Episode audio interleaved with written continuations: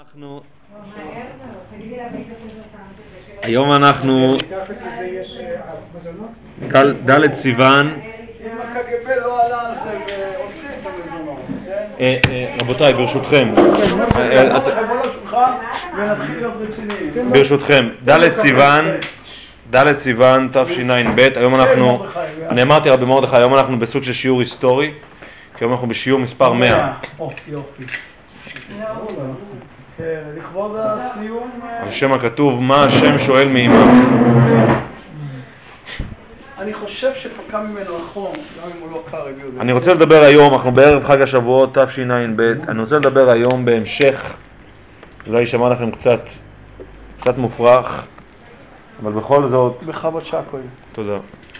בכל זאת, גם אם, גם אם הדברים לא זכורים לאשורם במדויק, אז, אביגיל אה, הביא שתי כוסות, לא שלוש.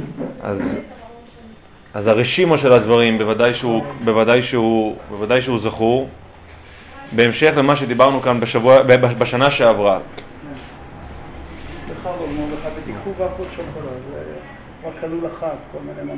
שי. בשנה שעברה. דיברנו על מאמר הגמרא במסכת ראש השנה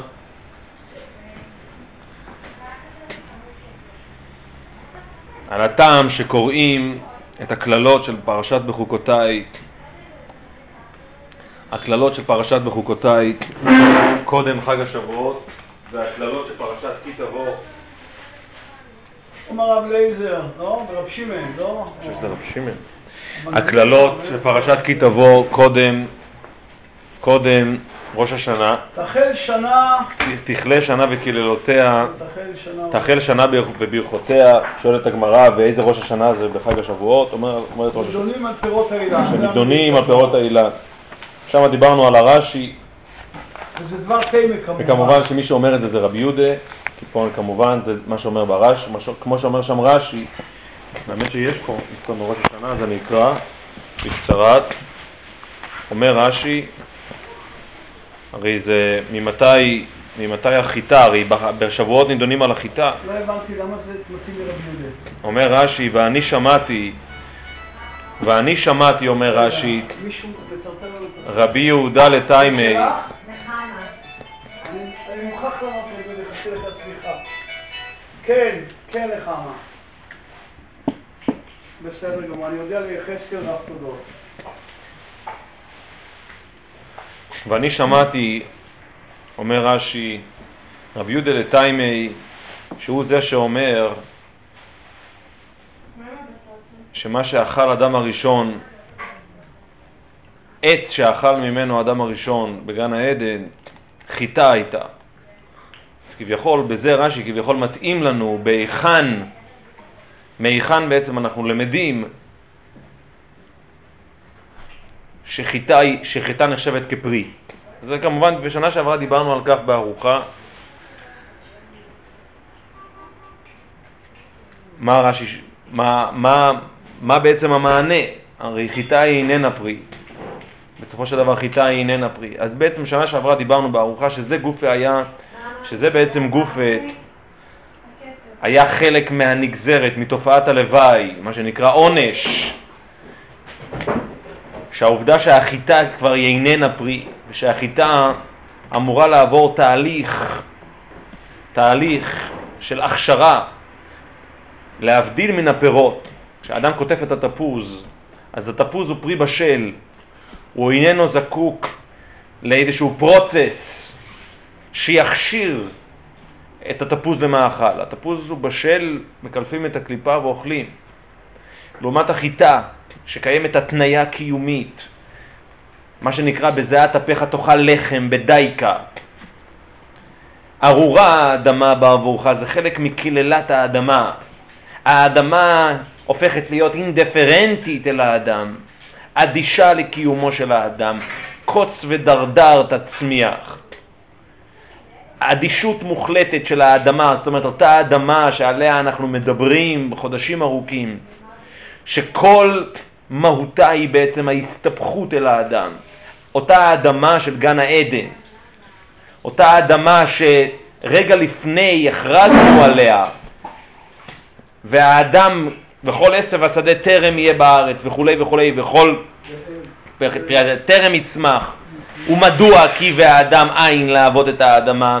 דהיינו כל ישותה, כל משמעותה, כל הצידוק לקיומה היא נגזרת מההסתבכות, מהסתבכותה אל האדם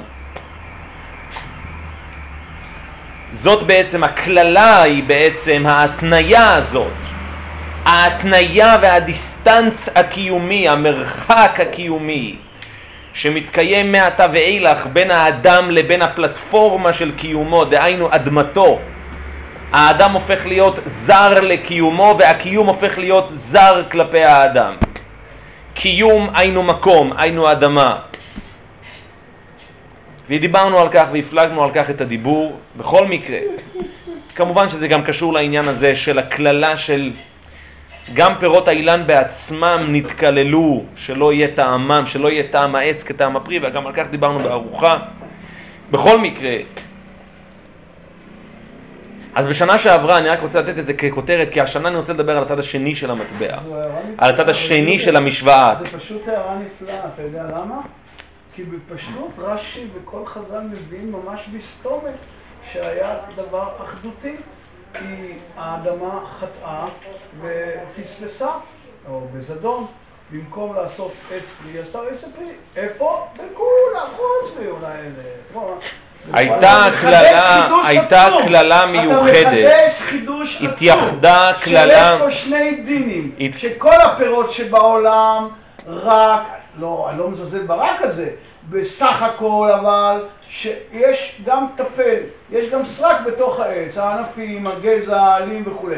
ויש לנו אבל תפוז, סבבה, מגיע הזמן, קוטפים אותו וזה תפוז מחיי נפשות.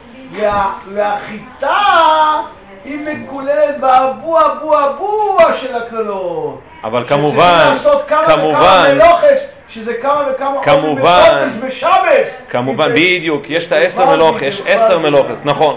אבל כמובן, כמובן, כמובן, כמובן שלמי שמתבונן בעומק הדברים, הקללה היא איננה קללת, קללת האדמה היא בעצם קללת האדם. זאת אומרת, הקללה היא בעצם, הכותרת של הקללה היא בזיעת אפיך תאכל לחם. כן, בזיעת אפיך תאכל לחם. זה מוכח ביני ובין בזיעת אפיך. מבפנים זה מוכח. סליחה, עשיתי לך משהו רע? נו בוודאי, בוודאי, בוודאי. שעכשיו הקדוש ברוך הוא נזכר לתת לה אחורה שלושה ימים. בוודאי, בוודאי, ודיברנו על כך בכמה וכמה וריאציות והקשרים והזדמנויות. בכל מקרה, הדרן, הדרן, הדרן, הדרן לענייננו, הדרן לענייננו. הקללה, כאמור, גולת הכותרת של הקללה היא בזיעת אפיך תאכל לחם. בזיעת אפיך תאכל לחם, המשמעות היא שמעתה ואילך נדרשת התאמצות קיומית מיוחדת, התאמצות קיומית מיוחדת בשביל שהאדם יוכל להגיע ולהשיג את אותו רכיב, כן? את אותו רכיב תזונתי אלמנטרי של קיומו. והמרכיב, ה-ingredients מה שנקרא, כן? איך אומרים? המרכיב, כן? המרכיב הקיומי האלמנטרי ביותר של האדם הוא ללא ספק הלחם. הוא ללא ספק הלחם. ודיברנו על כך בשנה שעברה, ואני אומר את זה ממש ממש כ... שוב כ, כ, ככותרות, כי אני באמת השנה אני רוצה דווקא לפתח בהקשר הנוסף. החגיגה, החגיגה בה"א הידיעה של חג השבועות היא חגיגת הלחם. היא חגיגת הלחם. היא חגיגת הלחם. הלחם. מגיע בחג השבועות בתצורתו המלאה, השלמה, המתוקנת. מגיע חמץ מלא, מגיע כמאכל, מגיע כמאכל אדם ולא כמאכל בהמה. מגיע בצורה המפוארת ביותר, השלמה ביותר, המתוקנת ביותר. חלבוש! החגיגה, החגיגה, החגיגה הזאת של חג השבועות, שעליה אנחנו אומרים, הכל מודים, שבשבועות בעצרת באין נמי לכם, הצד הזה שלכם, הצד הזה שהוא בעצם הצד הקיומי של האדם, שהאדם צריך לחגוג את קיומו. אגב, לא בכדי האדם מביא את שני הלחם עם פירות האילן, עם הביקורים, שזה פירות לכל דבר ועניין. הפירות והלחם באים בד בבד. בחג השבועות הם באים בד בבד. ודיברנו על כך בעשרות, עשרות אם לא מאות, רק דקה, רק דקה, רק דקה, עשרות אם לא מאות הקשרים, שבעצם מצבו של האדם פעמיים, פעמיים,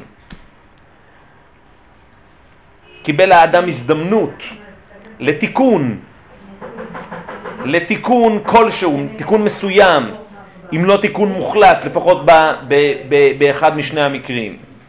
תיקון של אותו גירוש, תיקון של אותה קללה של בזיעת אפיך תאכל לחם. הפעם הראשונה רבי מרדכי הייתה בחג מתן תורה, הייתה במתן תורה, אני אמרתי אלוהים אתם ובני עליון כולכם,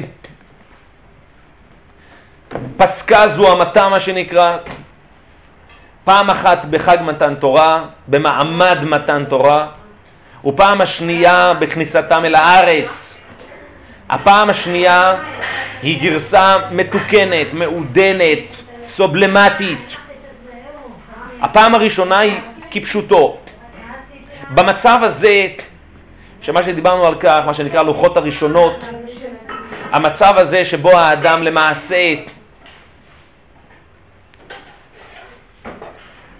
חוזר בעצם לחסות בצל המציאות האלוהית, להתקיים מתוכה,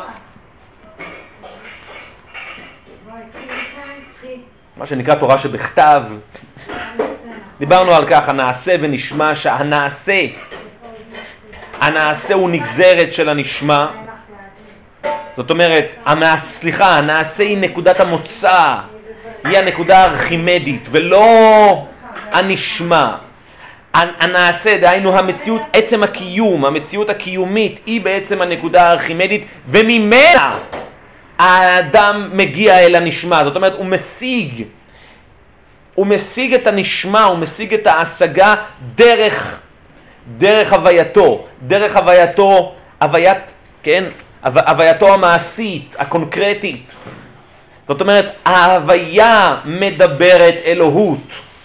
זה בעצם המצב של האדם קודם גירושו. הווייתו מדברת אלוהות. הווייתו מדברת את ההרמוניה האלוהית. זה בעצם הביטוי המובהק לפסקה זוהמתם, שבזכותה הם זוכים ל, לאותם, לאותם, לאותו אדיים, לאותו אדיים, הם זוכים לזה בזכות הנעשה ונשמע.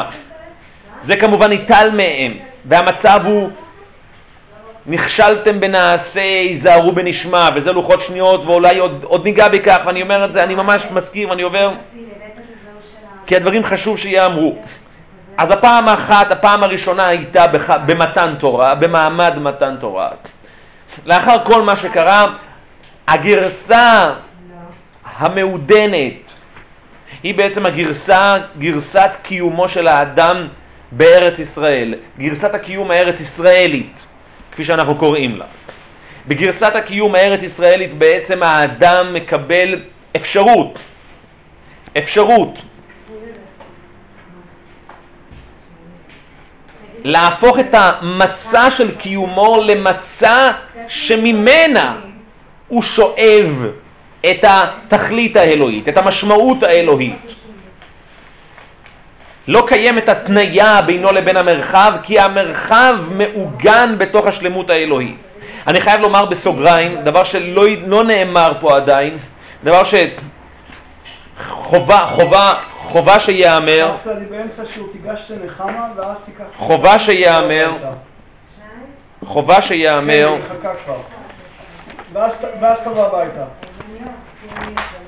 חובה שיאמר בפרשת בהר אנחנו למדים בעצם את ההלכות של שמיטה ואת ההלכות של יובל, אז מבלי להיכנס לכל פרטי ההלכות ולכל הפסוקים, כי זה אין כאן מקומו, אני רק אומר שבעצם אם ישנה מתכונת, פרדיגמה מה שנקרא, שמעגנת ומסדירה את קיומו של האדם בארץ ישראל כקיום בתוך המתכונת האלוהית, הרי שהמתכונת האחת שאין בלתה היא שמיטה ויובל.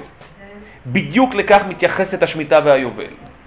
זאת אומרת, המתח הזה שבין המימד הפנימי, המימד הצורני של האדם לבין המימד המטריאליסטי שלו, בין השש שנים לבין השמיטה, שנה, לבין שנת השבע, אבל ביתר שאת, ביתר שאת, בוודאי, בוודאי, בוודאי, בוודאי, ועוד נראה, הכל מודים שבשבת ניתנה תורה, ועוד ניגע בכך, והוא ביתר שאת, לאחר שיש לנו שבעה, שבע כפול שבע, שבע כפול שבע של שמיטות, שזה 49 שמיטות, אנחנו מגיעים לשנת היובל, ובשנת היובל בעצם, מה שבעצם קורה בשנת היובל, שהאדם בעצם מזדקק למצבו הקיומי הראשיתי ביותר. המצב שבו בעצם ההרמוניה שמתקיימת בין האדם לבין אדמתו היא מלאה, היא מוחלטת. דהיינו, אם לאדם ישנה חלקת אדמה שהיא נגזרת של איזשהו מצב מטריאליסטי, של איזשהו, אה, אפילו, זאת אומרת, הליך פיננסי,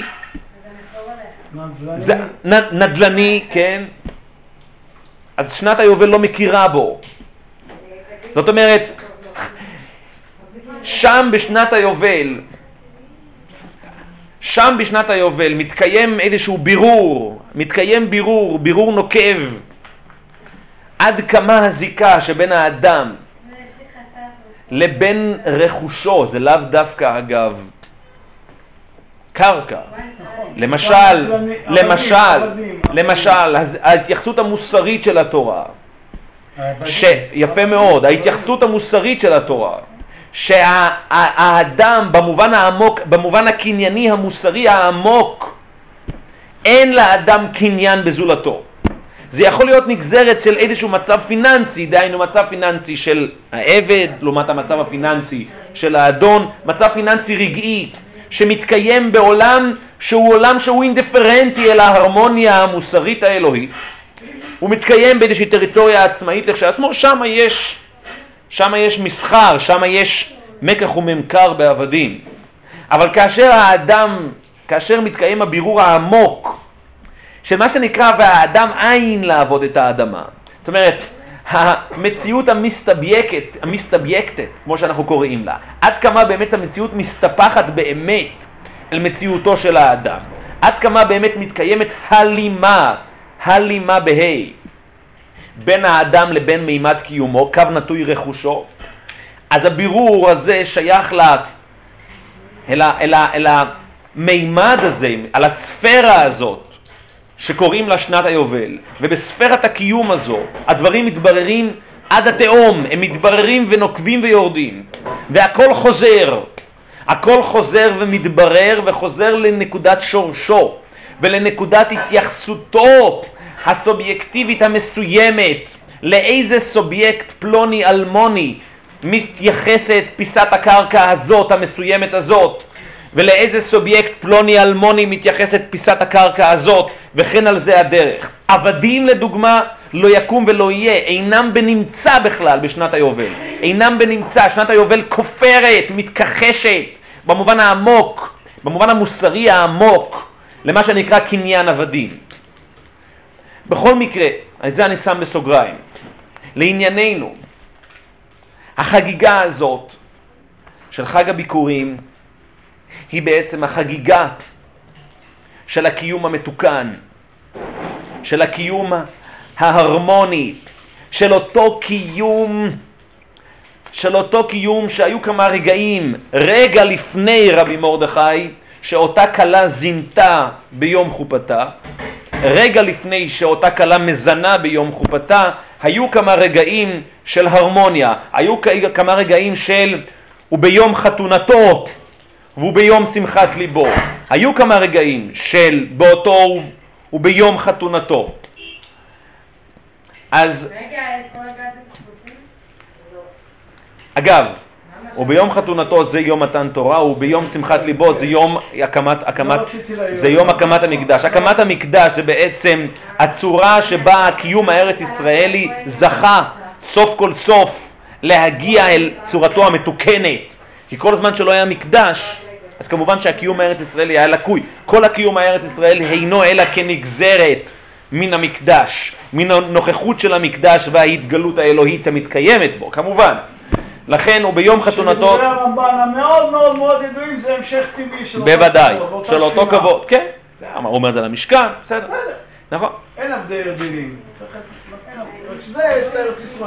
בכל מקרה, בכל מקרה, אז בחג הביקורים, בחג מתן תורה, החגיגה היא, החגיגה, וכאן אני מדגיש, החגיגה של החציו לכם, היא החגיגה הזאת, היא החגיגה שבעצם האדם חוגג את האפשרות, אפשרות לחיות במתכונת הזו, אפשרות להתקיים במתכונת הזו.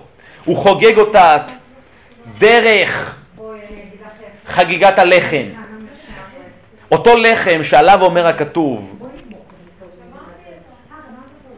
למען נסותך, למען הודיעך, כי לא על הלחם לבדו יחיה האדם, כי על כל מוצא פי השם יחיה האדם. הבשורה שנמצאת בחג הביקורים היא בעצם הבשורה שהחיים, חיים על פי הלחם הם בעצם, הם גוף החיים על פי מוצא השם. זאת אומרת שבעצם הלחם ומוצא פי השם מתקיימים בד בבד. זאת אומרת, הם לא מתקיימים בטריטוריות נפרדות. זאת אומרת, העובדה שהאדם חי, חי מתוך הלחם, לא רק שאיננה עומדת בסתירה לעובדה שהוא לא חי, שהוא חי, שהוא חי על פי מוצא פי השם, אלא להפך, דרך הוא מממש את החיים על פי מוצא פי השם, דרך דרך היסוד האלמנטרי הקיומי הבסיסי ביותר שלו, דהיינו הלחם. לא על הלחם לבדו יחיה האדם, כי על כל מוצא פי השם יחיה האדם. ואיך? ואיך? דרך הלחם. זאת אומרת, הוא חי, זאת אומרת, וכאן באמת מתקיימת, כפי שאני אומר, מתקיימת ההלימה הזאת. ואותו לחם מייצג לא פחות את מוצא פי השם ממה שהוא מייצג את היסוד המטריאליסטי שלו. את היסוד החומרי שלו, כן. התורה מדגישה את המילה לבדו. נכון, אז היא לא שוללת, היא רק אומרת שלא רק. זה המילה לבדו. בוודאי.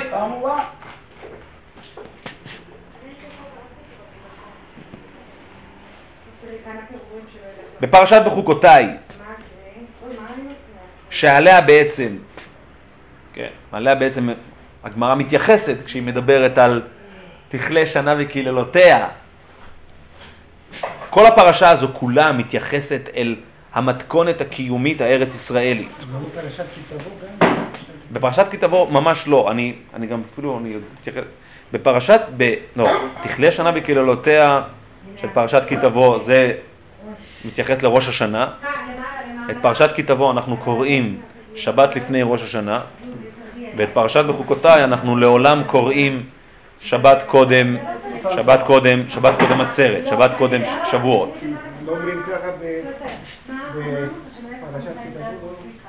לא אומרים לא איך. בוודאי, על שניהם, זה בדיוק מה שהגמרא אומרת. מדוע? מדוע אומרת הגמרא? קוראים קודם ראש השנה, זה גמרא, גמרא במסכת ראש השנה. מדוע? קודם, קודם, קודם ראש השנה אנחנו קוראים את הקללות שבפרשת כי תבוא, וקודם, וקודם העצרת, קודם שבועות, אנחנו קוראים את הקללות שבפרשת בחוקותיי. אומרת הגמרא, מכיוון ששניהם, אומרת הגמרא, ראש השנה הם. ומכיוון שזה ראש השנה, תכלה שנה וקללותיה, תחל שנה וברכותיה. וזה כמובן דבר ששואלת הגמרא, איזה, מילא ראש השנה, אני יודע שזה ראש השנה, אבל איזה, מה, איזה ראש השנה, מה יש בראש השנה, מה יש בעצרת שהוא ראש השנה? אומרת הגמרא, אומרת הגמרא, זה ראש השנה, ראש השנה לחיטה. מפירות האילן. פירות האילן, כמה שידוע לי, זה ט"ו בשבט. אה, ט"ו בשבט, כן. וראש השנה לחיטה. וזה כמובן, וזה מה שדיברנו, שזה הרי כמובן דבר שאומר דרשני. הוא צודק, לא רק. בגמורה כתוב פירות האילן. נכון, כן, נכון, כן, ולכן, כן, בוודאי, זה מה שרש"י אומר. כן, כן. זה מה שרש"י אומר. יותר מזה, המדרש אומר שזה גדל ממש מטר היה, זה היה כמו עץ, כאילו, יותר, היום, יש כזאת. כן, כן, כן. שהחיטה שהייתה תקופת אדם הראשון לפני החטא הייתה כמו עץ, עץ חיטה. פשוט עץ חיטה כמו היום עץ תפוזים. בכל מקרה, כאשר מתבוננים, כאשר מתבוננים בכל הברכות לעומת הקללות שבפרשת בחוקותיי, אז הדבר מאוד בולט, שהם כולם ללא יוצא מן הכלל מתייחסים בעצם אל המצבו הקיומי של האדם בארץ ישראל. אם בחוקותיי תלכו ואת מצוותיי תשמור ועשיתם אותם ונתתי גשמיכם בעיתם ונתנה הארץ ונתנה הארץ יבולה ועץ השדה ייתן פריו והשיג לכם דיש את בציר ובציר, ישיג, ובציר ישיג את זרע. ואכלתם לחמכם לשובע ואכלתם לחמכם לשובע וישבתם לבטח בארציכם. ונתתי שלום בארץ ושכבתם ואין מחריד. והשבעתי חיה רעה מן הארץ וחרב לא תעבור בארציכם. ורדפתם את אויביכם ונפלו לפני ונפלו לפניכם לחרב ורדפו מכם חמישה מאה ומאה וכולי וכולי. ואכלתם נושן, ונושן וישן ואכלתם ישן נושן וישן מפני חדש תוציאו. ונתתי משכני בתוככם ולא תגאל נפשי אתכם והתהלכתי בתוככם וכולי. ואם לא תשמטו ואם לא תשמעו ואם בחוקותיי תמאסו ואת משפטיי תגאל נפשכם לבלתי עשות את כל מצוותיי להפריך, להפריכם את בריתי אף אני אעשה זאת לכם וכולי וכולי וכולי ונשאתי פניי בכם וניגבתם לפני אויביכם וכולי וכולי וכולי אז משתמע מכך שבעצם אדם לפני גירוש מגן העדן לא, לא טעם את החיטה. יוצא מכך שחיטה בעצם היא שייכת ל... לעולם שאנחנו מכירים ולא שייכת לגן העדן. שבעצם חיטה זה פרי מאוד פרובלמטי. החיטה, החיטה, החיטה, החיטה בתצורתה הנוכחית היא אכן לא הייתה קיימת קודם גירושו. קודם גירושו, היו טעם, היו טעם, זה פרי, לא, זה קודם- פרי אסור. לא, קודם גירושו, ההבדל בין קודם גירושו לבין אחר גירושו זה שכביכול קודם גירושו, עד כמה שהדת בכלל יכולה להבין זאת, קודם גירושו האדם לא היה כותב חיטה, האדם היה כותב לחם.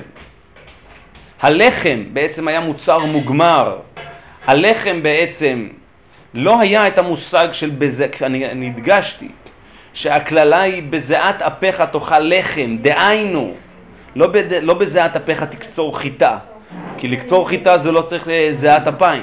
מה שנדרש זיעת אפיים זה כל התהליך, זה עד שהחיטה מבשילה והופכת להיות ראויה למאכל. כשדברי רבי עקיבא וטורפונופוס הם רק אחרי החטא, אתה מעמיד את החז"ל הזה אחרי כן, החטא. מה? כן, בוודאי. כך יוצא בהכרח. כן. אתה בטוח כן. בזה? בשברי, בכל מקרה, והקללה, בכל מקרה, בכל מקרה, אז באותה מידה בדיוק שהברכה מתייחסת אל הלחם, כפי שקראתי, והשיג לכם דיש את בציר ובציר ישיג את זרע. שוב, יש כאן איזושהי סובלימציה מובהקת של אותה קללה של בזיעת אפיך תאכל לחם, והשיג לכם דיש את בציר ובציר ישיג את זרע. ואכלתם, נכון. ואכלתם, ואכלתם, לא יודע למה צריך ללכת לדברי הנביאים, שיש פה דברי התורה. ואכלתם לחמכם לשובע, התכוונתי שדברי הימים זה החיסיומים. ואכלתם, פה זה לא החיסיון, זה רק... מה זה משנה? ואכלתם-. ואכלתם לחמכם, לאכלתם לחמכם לשובע, ואכלתם לחמכם לשובע. ואכלתם לחמכם לשובע וישבתם לבטח בארציכם, אז זאת הברכה, וכנגד זאת הקללה היא בשברי לכם מטה לחם, בשברי לכם מטה לחם, ואפו עשר נשים לחמכם בתנור אחד, והשיבו לחמכם במשקל, ואכלתם ולא תשבעו, דהיינו, במילה אחת, בכותרת אחת, בזיעת אפיך תאכל לחם. שוב, בשברי לכם מטה לחם, ואפו עשר נשים לחמיכם בתנור אחד, והשיבו לחמכם במשקל, ואכלתם ולא תשבעו. אז, אז, אז זה שאדם לקח ואכל את, את החיטה, וזה בעצם הוא בחר בקללה, וזה היה תחת תאכל לחם, מזה. מאז שהוא... בהחלט, אכילתו את החיטה בעצם קיללה את החיטה מיני ובי, זאת אומרת, אותה חיטה בעצמה שממנו אוכל נהפכה לו, מה שנקרא שלייתו על פניו, היא בעצם נהפכה להיות נקודת המוצא של קללתו. זאת אומרת, החיטה הופכת להיות זרה לו, הופכת להיות אדישה לקיומו, אדישה לקיומו.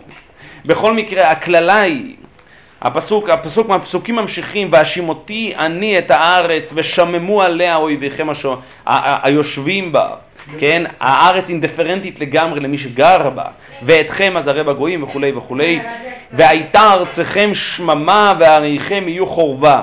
אז תרצה הארץ את שבתותיה כל ימי השמה, ואתם בארץ אויביכם, אז תשבת הארץ וירצת את שבתותיה. כל ימי השמה תשבות את אשר לא שבתה ושבתותיכם בשבתכם עליה. זה מתקשר הפלא ופלא למה שהזכרנו כאן ברמז, שבעצם התצורה, המתכונת, הפרדיגמה, שבה האדם מממש את הקיום ההרמוני של ארץ ישראל, את הקיום ההרמוני אלוהי של ארץ ישראל, לאופן שבו הוא בעצם ממזג בין בין אותו לחם, בין אותו יסוד קיומי לבין מה שנקרא מוצא פי השם, זה אך ורק באמצעות המתכונת המסוימת הזו שנקראת שמיטה ויובל. וכאן לאדיה בפסוקים, שהעובדה שהארץ הופכת להיות אדישה, הארץ הופכת להיות מקוללת, כן? שהארץ מתקללת. והייתה ארצכם שממה ועריכם יהיו חורבה. היא בדיוק בגין העובדה שהשבתות, השמיטות, היובלות, מקנאות את קינתן. כל ימי השמה תשבות את אשר לא שבתה, לא שבתה, בשבתותיכם בשבתם עליה. דהיינו ישבתם על הארץ ולא שבתתם. לא עיגנתם. איזה שמיטה? ולא שבתתם מה? שמיטות, בוודאי. בוודאי, אומר רש"י, את אשר לא שבתה שבעים שנה של גלות בבל הן היו כנגד עין שנות שמיטה ויובל שהיו בשנים שהכעיסו ישראל בארצם לפני המקום ארבע מאות ושלושים שנה. כן, כן, אני מכיר את החשבון. אה, בוודאי, נו. בקיצור, את השבת הוא לא מסכים. לא, לא, בוודאי שמדובר פה על שמיטות ויובלות. בוודאי שמדובר פה על שמיטות, זאת אומרת שהשמיטות ויובלות הם בעצם העוגן, הם הנוסחה. הם הפורמולה שבה האדם בעצם מעגן את קיומו כקיום הרמוני בתוך המציאות האלוהית. וההתכחשות אל השמיטה, ההתכחשות אל היובלות, היא בעצם יצירת הפרדה, יצירת דיכוטומיה בין קיומו המטריאליסטי לבין קיומו הדתי. זה לא, לא כתוב פה שאדם לא הולך לבית כנסת, הוא הולך לבית כנסת. אבל הוא הולך לבית כנסת תן לקיסר אשר לקיסר ולה... ולאפיפיור אשר לאפיפיור, כן? תן לה, תן לה, הולך לבית כנסת, הולך לבית כנסת, ובחריש ובקציר זה בחריש ובקציר. זה קיום שהוא דיסהרמוני, זה קיום מתכחש, זה קיום שבעצם יוצר את ההפרדה, יוצר את הדיכוטומיה הזו, שכלפי כך בדיוק מתייחסת הגלות, כלפי כך בדיוק מתייחסת הקנאות שמוזכרת כאן בכתובים. אז תרצה הארץ את שבתותיה. בכל מקרה, בדיוק כלפי כך מתייחסות הקללות ובדיוק כלפי כך אנחנו באים ואומרים בגין העובדה שאנחנו חוגגים את ראש השנה ראש השנה של החיטה, ראש השנה של הלחם, זה בדיוק הנקודת הציון של התכלה שנה וקללותיה ותחל שנה וברכותיה. אותו לחם שיזכה, שיזכה למין איזשהו ברכה מחדש, שהחיטה, שהאדם יגאל את עצמו ולו במעט מאותה קללה של בזיעת אפיך תאכל לחם. זאת הקללה שעליה אנחנו מייחלים שתכלה שנה וקללותיה.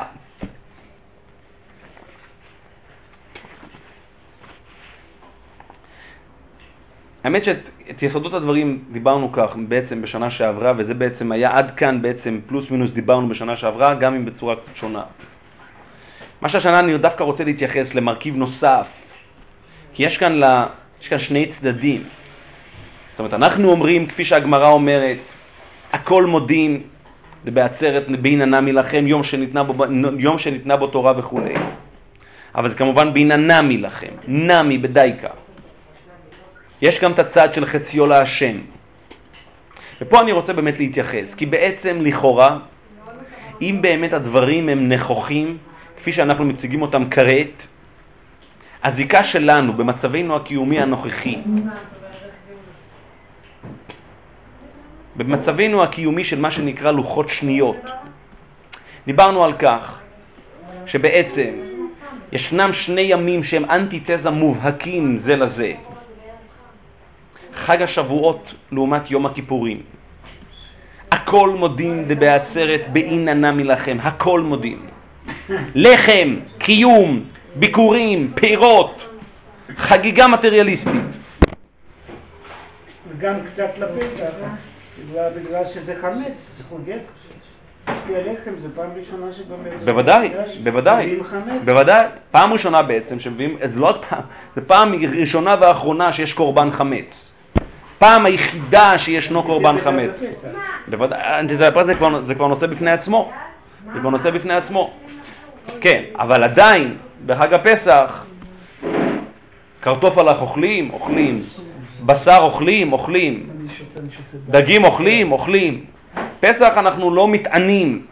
יום הכיפורים, אם ישנו יום שהכל מודים, הכל מודים, שאין שום נדנוד של מה שנקרא לכם, נדנוד קל של מה שנקרא לכם, זה כמובן יום הכיפורים.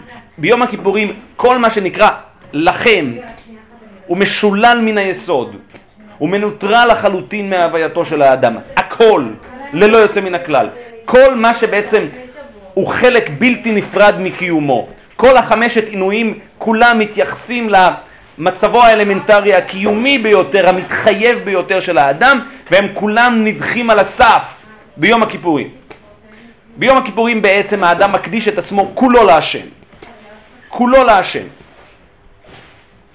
ביום הכיפורים בעצם, ובשני הימים הללו, והפרדוקס הגדול, שבשני הימים הללו בעצם ניתנו הלוחות, ניתנו לוחות.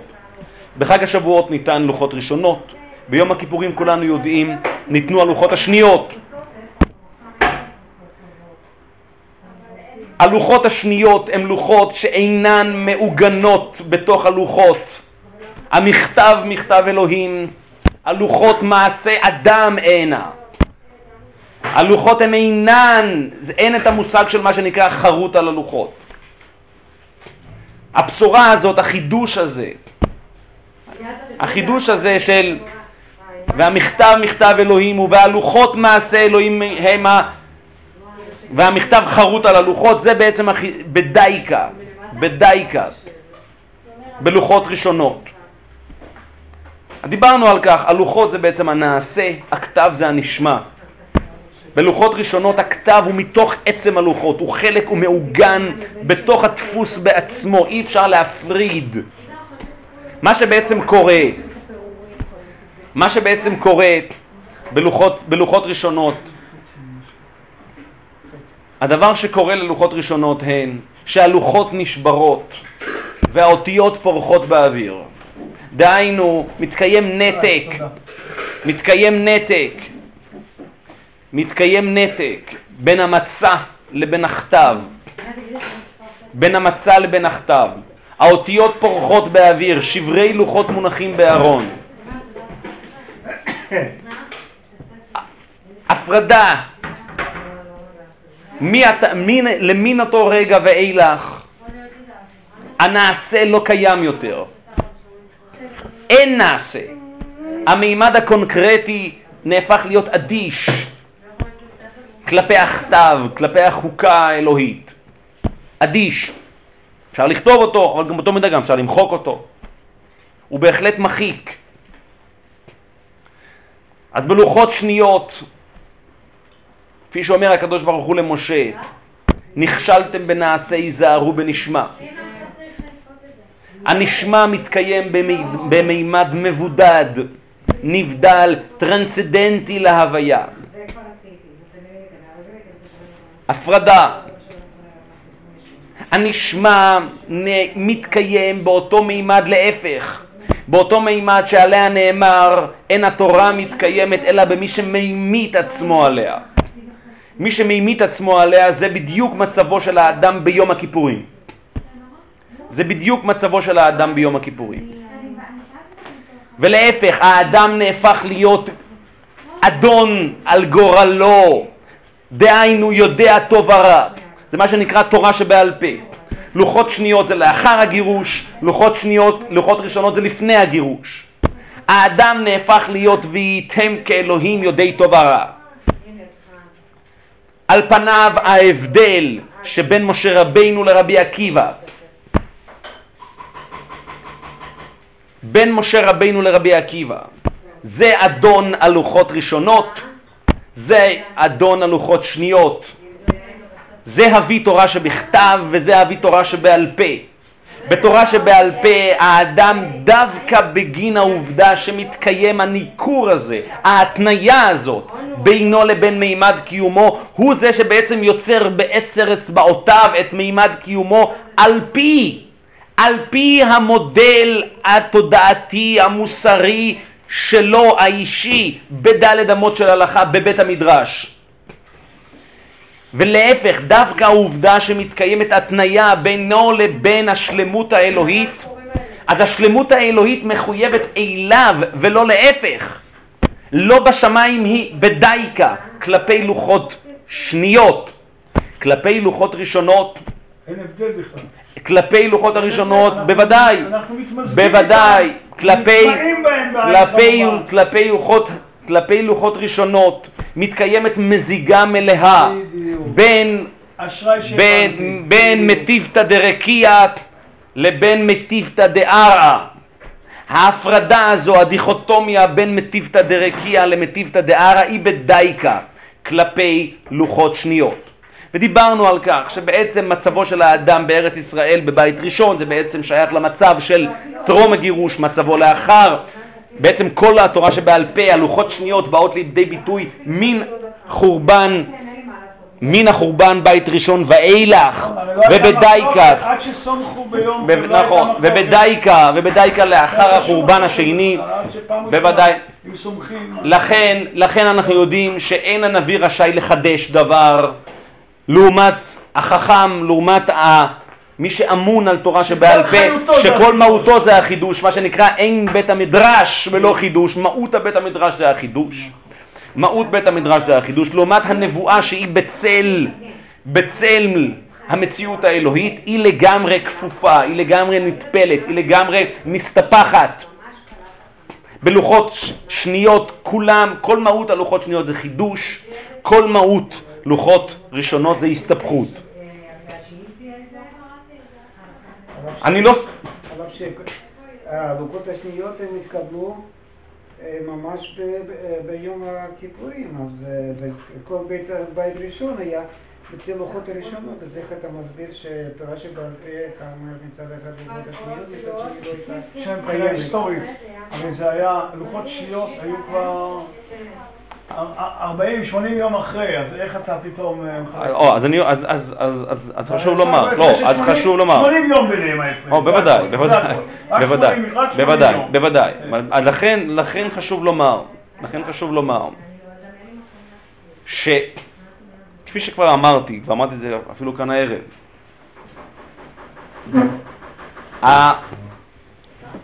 התהליך הזה, התהליך הזה, צריך, צריך לדעת לקרוא אותו בצורה קצת יותר רחבה, קצת יותר גמישה, דהיינו. וזה תהליך אגב שהוא, מבלי להיכנס בנקודת הזמן הנוכחית, כי באמת זמננו קצר, שהוא תהליך שהוא הוא בעצם, הוא, הוא בעצם סיפורה של האנושות, סיפורה של כל הציוויליזציה האנושית במובנה הרחב. אבל הסיפור הוא בעצם סיפור של מתן הזדמנות, אם אפשר לקרוא לזה ככה, רצו ושוב, רצו ושוב. האדם מגורש, הוא מקבל מין איזשהו סוג של הזדמנות נוספת. הוא מנסה, מנסה אם בכוחות עצמו ואם באיזשהם כוחות חיצוניים שעוזרים לו לחזור חזרה, לחזור חזרה למצבו הפרימיטיבי קודם גירושו. זה בית ראשון. בבית ראשון, בדיוק. זה הזדמנות שנייה. בדיוק, זה בדיוק מה שאמרתי, נכון. שבבית ראשון בעצם האדם מתקיים בצל אותה הזדמנות שנייה שניתנת לו. עם יובלות ועם... עם, עם שמיטות ויובלות וכולי, נכון מאוד, הפלא ופלא. בבית שני זה כבר, בית שני לעומת בית ראשון זה מצב של גירוש לעומת מצב של טרום גירוש.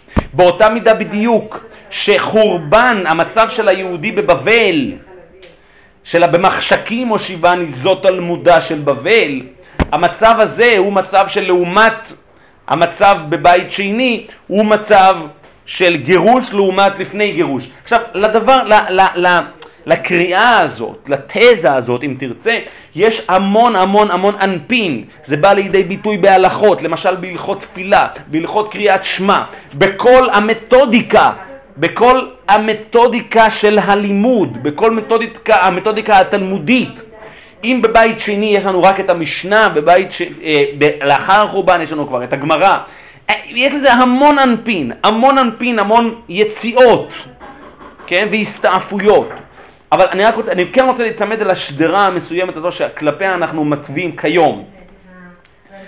אז, אז התחלתי לומר שאם באמת, אם באמת כך על פי דברינו, שבאמת בחג מתן תורה, בחג הביקורים אנחנו חוגגים את אותה הזדמנות שנייה, את אותה הזדמנות למזג בין הקיום על פי הלחם לבין הקיום על על פי מוצא, על פי מוצא פי השם, המזיגה הזאת של הנעשה ונשמע, לכאורה בעבורנו, שאנחנו לא נמצאים במקום הזה, וכל מה שיש לנו זה הדלת אמות של הלכה, אז אנחנו אמורים לחגוג ביום הכיפורים. אנחנו לא אמורים לחגוג בכלל בחג השבועות. חג השבועות לכאורה בעבורנו הוא חג אפקטיבי לחלוטין. הוא חג משולל, הוא חג מופרך. אנחנו חוגגים משהו שהוא לא שייך לנו, הוא לא חלק מאיתנו. כלומר שאין לנו שום דבר מלוחס השנים, זה מה שאתה אומר. לכאורה לא נשאר לנו כלום לוחות ראשונות. שיש לנו, כן, יש לי כמה... אז השאלה היא מה בכל זאת יש. השאלה היא מה בכל זאת יש. יש, כן, אבל... השאלה היא מה בכל זאת יש. יש לי כמה חז"לים שיש. מה בכל זאת יש. אז הדבר הראשון שאני רוצה לומר זה לחזור לפסוק הראשון בפרשת בחוקותיי. אם בחוקותיי תלכו ואת מצוותיי תשמרו ועשיתם אותם. אומר רש"י, אם בחוקותיי תלכו, יכול זה קיום המצוות. כשהוא אומר ואת מצוותיי תשמרו, הרי קיום המצוות אמור. אמה אני מקיים אם בחוקותיי תלכו, שתהיו עמלים בתורה.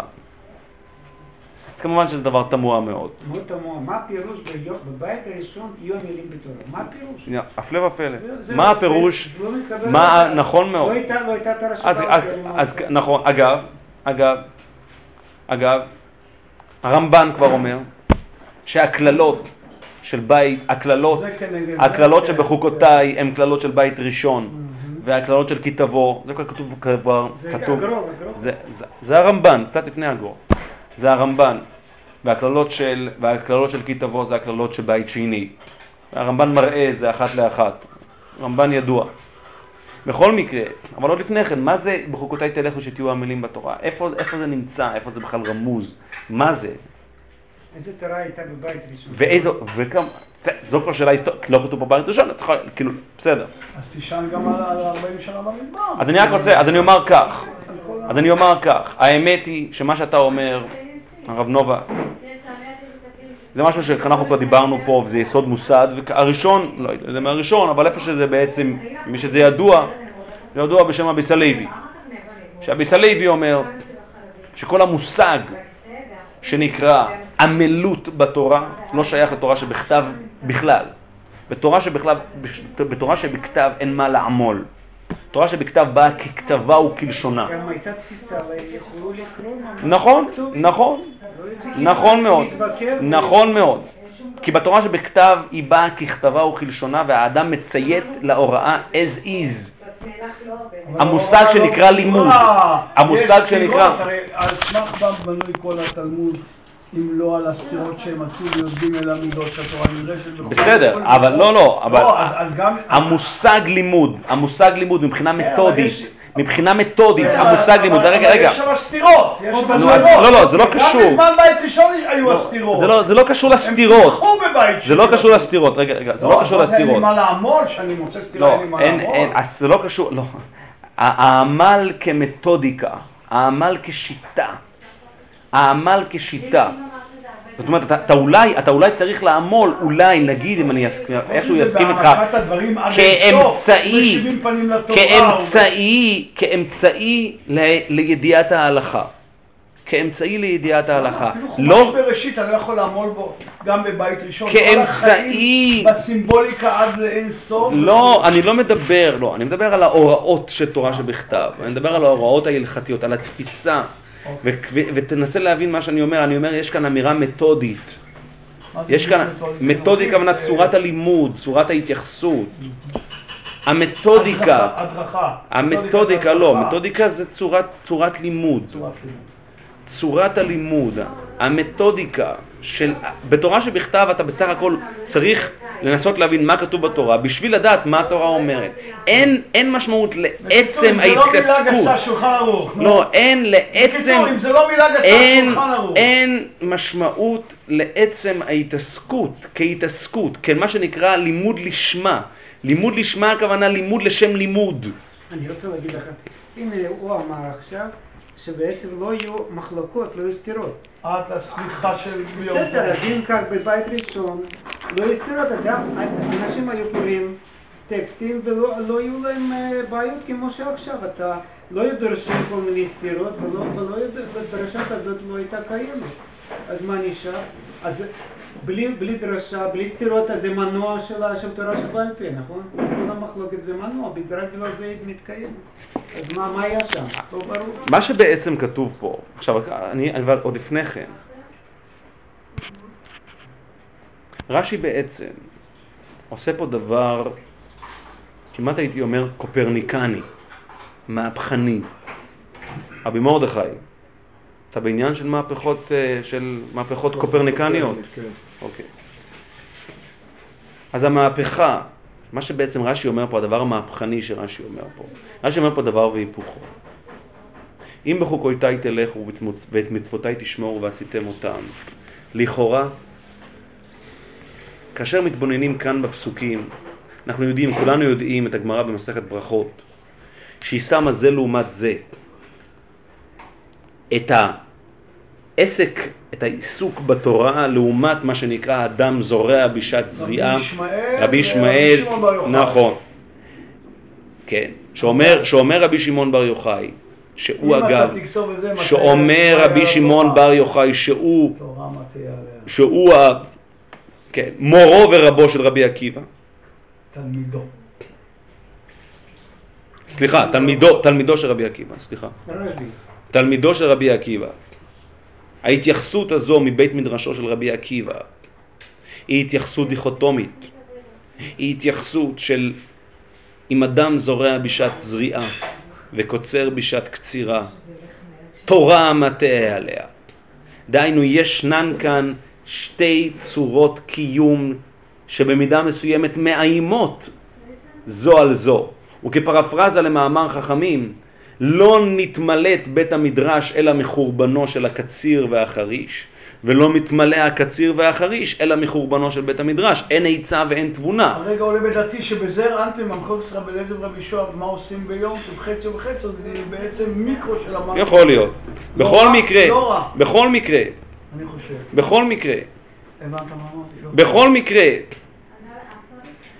בכל מקרה, אז הנה לנו, למש... הנה לנו גישה, אסכולה, שמזהה בהחלט יסוד דיכוטומי מובהק בין, בין שתי ההוויות הללו, בין שני הגרסאות האונטיות, הישיות הישיות הללו. ישנו יש שנקרא בית המדרש, וישנו יש שנקרא אדם חורש בשעת, בשעת חרישה וקוצר בשעת קצירה. זועק רשב"י, תורה מטה עליה. הגישה האחרת היא איננה כך. הגישה האחרת לכאורה נמצאת כאן, בכתובים שלפנינו. ונתתי גשמיכם בעיתם, ונתנה הארץ יבולה ועץ השדה ייתן פריו, והשיג לכם דיש את בציר, ובציג ישיג את זרע. ואכלתם לחמכם לשובע וישבתם לבטח בארצכם. אדם יושב תחת גפנו ותחת תאנתו. עכשיו, רש"י, כשהוא בא ואומר שמשמעות הכתוב אם בחוקותיי תלכו שתהיו עמלים בתורה, בעצם מה שהוא מבשר לנו פה זה שהכתוב מתייחס בדיוק כנגד אותה אסכולה מבית מדרשו של רשב"י, מבית מדרשו של רבי עקיבא. דהיינו אותה עמלות בתורה שהיא לגמרי מה שנקרא בית המדרש. היא לגמרי בית המדרש. והרי לכאורה ממש רשב"י. כן, רשב"י הוא האב טיפוס של מה שנקרא עמלים בתורה. הוא זה שפטור מקריאת שמע, רשב"י וחבריו וכולי. כן, הוא זה שבעצם פטור מהכל בזכות אותו עמל, הוא אב טיפוס, הוא ארכיטיפ של עמל. אבל העמל הזה מתקיים תלכו, אם בחוקותיי תלכו. לא כתוב פה אם תהיו עמלים בתורה. להפך, האופן שבו התורה מבטאת את העמלות הזו היא לא, היא דווקא דרך הקיום הטבעי. אם בחוקותיי תלכו, ואת מצוותיי תשמור ועשיתם אותם, ונתתי גשמיכם בעיתם. זאת אומרת, אותו אדם שנמצא בדלת אמות של הלכה, בבית המדרש, הוא לגמרי נמצא בתוך הקיום. עם הגשמים, עם הגשמים, עם הבציר, עם הדיש, עם הכל, עם הכל. לא רק שלא מתקיימת סתירה, אלא להפך. יש כאן קיום שהוא לגמרי בד בבד. ישנה כאן הרמוניה מלאה, נכון, הרמוניה מלאה בין הטריטוריה שנקראת עמל התורה לבין הטריטוריה שנקראת דיש, בציר. ואכלתם לחמכם לשובע. אבל פה חשוב לומר, פה חשוב לומר, שרש"י הכניס כאן עוקץ, והעוקץ הוא כפי שאמרת הרב נובק, העוקץ הוא שרש"י מייבא מושג שהוא, שהוא פוסט גירושי למציאות טרום גירושי. דהיינו, העמל התורה שהוא לגמרי שייך למה שנקרא תורה שבעל פה, למה שנקרא לוחות שניות, מיובא כביכול אל המצב הפוסט, אל המצב הטרום גירושי, אל מה שנקרא לוחות ראשונות, אל המצב הארץ ישראלי, למה שנקרא בית ראשון, כפי שאומר הרמב"ן שבדיוק לכך מתייחס, מתייחסים הברכות והקללות כאן בפרשת בחוקותיי. כפי שאמרת, מה שייך עמל בבית ראשון? עמל זה שייך לבית שני, זה שייך לתקופת המשנה, בוודאי ובוודאי שייך לתקופת הגמרא. מה, מה זה שייך לכאן? יש כאן יבוא. אנחנו בעצם מייבאים מושג שהוא בעצם לגמרי פוסט גירושי למצב טרום גירושי. וכאן ישנה עוקץ. ופה אני רוצה להגיע למאמר חז"ל במסכת שבת, שכולנו מכירים, בדף פ"ז.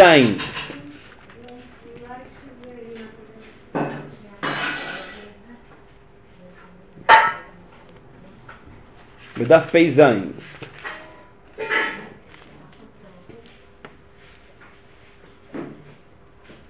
אני אומר זאת בקצרה, כן? שיש כאן, שיש כאן, יש כאן בגמרא דיון ער על מתי בעצם הייתה אמורה להינתן תורה. כן. כן, כן. אז, אז. אז, מה שבעצם, אז מה שבעצם עולה כאן מתוך כל, כל השיג ושיח בגמרא, שבעצם. שלושת, אה, שלושת ימי ההגבלה. שלושת ימי ההגבלה שאנחנו נמצאים בעיצומם, לא היו, לא היו אמורים להיות שלושה ימים, אה, אלא אה, היו, של משה, משה. ש- אלא היו אמורים להיות יומיים. אלא אומרת הגמרא, אלא, אלא, אלא אומרת הגמרא, אמר לו מצוות הגבלה בה' מצוות הגבלה, מצוות הגבלה בה' בה' אבוד פרישה, מת וקידשתם היום ומחר, קידשתם היום ומחר, קשיא לרבי יויסי, אמר לך רבי יויסי, יום אחד הוסיף משה מדעתו, דתניא, ולזה אני רוצה להתייחס. ג' דברים, שלושה דברים עשה משה מדעתו, והסכים הקדוש ברוך הוא עמו. הוסיף יום אחד מדעתו, ופירש מן האישה, ושבר את הלוחות. הוסיף יום אחד מדעתו, מי דריש, היום או מחר, היום כמחר, מה למחר ללא, עמו, אבל לא אוקיי, וכולי וכולי. בכל מקרה, הדבר הזה, כתוב כאן הידיעה בגמרא, התורה הייתה צריכה להינתן מחר בערב, נקודה. מחר בערב, רבי מרדכי, שמחר או מחר או מחרתיים לפנות בוקר. מחרתיים לפנות בוקר ביום שבת לפנות בוקר, ה' בסיוון. ולא ה' בסיוון, בדיוק. ה' בסיוון, ולא ו' בסיוון. ומשה הוסיף, הוסיף יום אחד מדעתו, והגמרא מביאה שלושה דברים שמשה עשה מדעתו והסכים הקדוש ברוך הוא עמו. עכשיו הדבר הזה הוא דבר תמוה מאוד.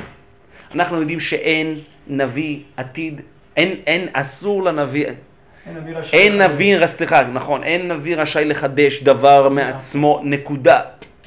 והדבר הזה תקף ונכון גם כלפי אדון הנביאים, ואולי בעיקר כלפי אדון הנביאים, כי אדון הנביאים הוא כולו אספקלריה המהירה, כל מה שלט לי מגרמי כלום. שכינה מדברת. לט לי מגרמי כלום, אז מה זה נקרא משה. הוסיף מדעתו?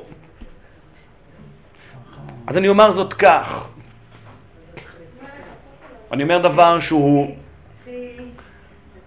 הוא דבר- הוא דבר חדשני. ליצני קצת, חצי בדיחה, חצי ברצות, אני יכול להראות לך, זה הכל מעתה, ממתנתרא, לא יום קודם, לא שלושה ימים קודם, אולי. מה? לא, לא, אוקיי. מה? לא, לא. מדי פורמליזם. לא, אבל זה גם יש פה, ה- ה- שני הדברים האחרים זה לאחר מתן תרא. מה? שהוא פירש מן האישה והוא שבר את הלוחות. אז, אז אה, תירגע, כי אני, אני אתייחס לכך. אני אומר דבר חדשני ואני אומר דבר שאני אומר במפורש, במהר"ל בתפארת ישראל כתוב במידה מסוימת להפך. נגיד, מה, אני אהיה פורמליסטי. אה, בכל מקרה, רק דקה. תיתן לי, תיתן לי, תן לי רק דקה לומר משהו. כן, כן. אני אומר דבר ואני אומר דבר מסעיר, ודבר שדורש התבוננות. מה שאני רוצה לומר, שבדייקה, כשמשה מוסיף יום אחד מדעתו, יש כאן נצנוץ, אם אפשר לקרוא לזה כך. אני אשתמש בשפה שאנחנו לא רגילים להשתמש בה. מנשמת רבי עקיבא. משה רבינו כאן מתגלה בשלושת הפעמים הללו, ואני אתייחס לשלושת הפעמים הללו. משה רבינו כאן מתגלה כ...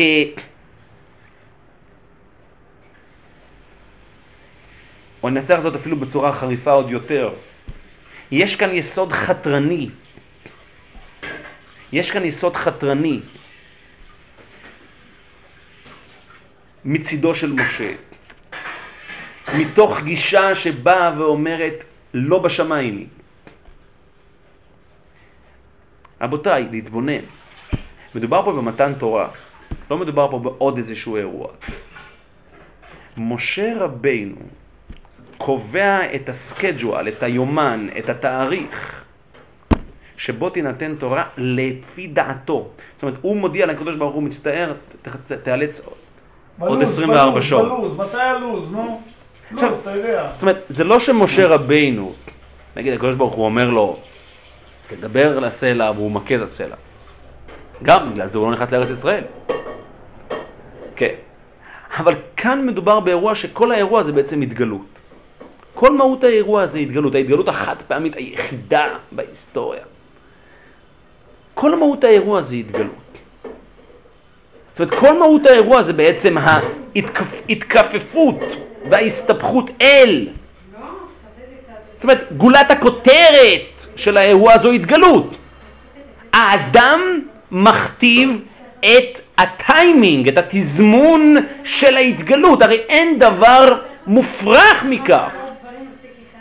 אין דבר מופרך, אין דבר משולל, זה דבר שאין הדעת סובלת בכלל. שני הדברים האחרים, עוד, עוד נגיע אליהם, עוד מילא. אז הוא עושה בניגוד להלכה. כאן יש כאן הכתבה כלפי מעלה.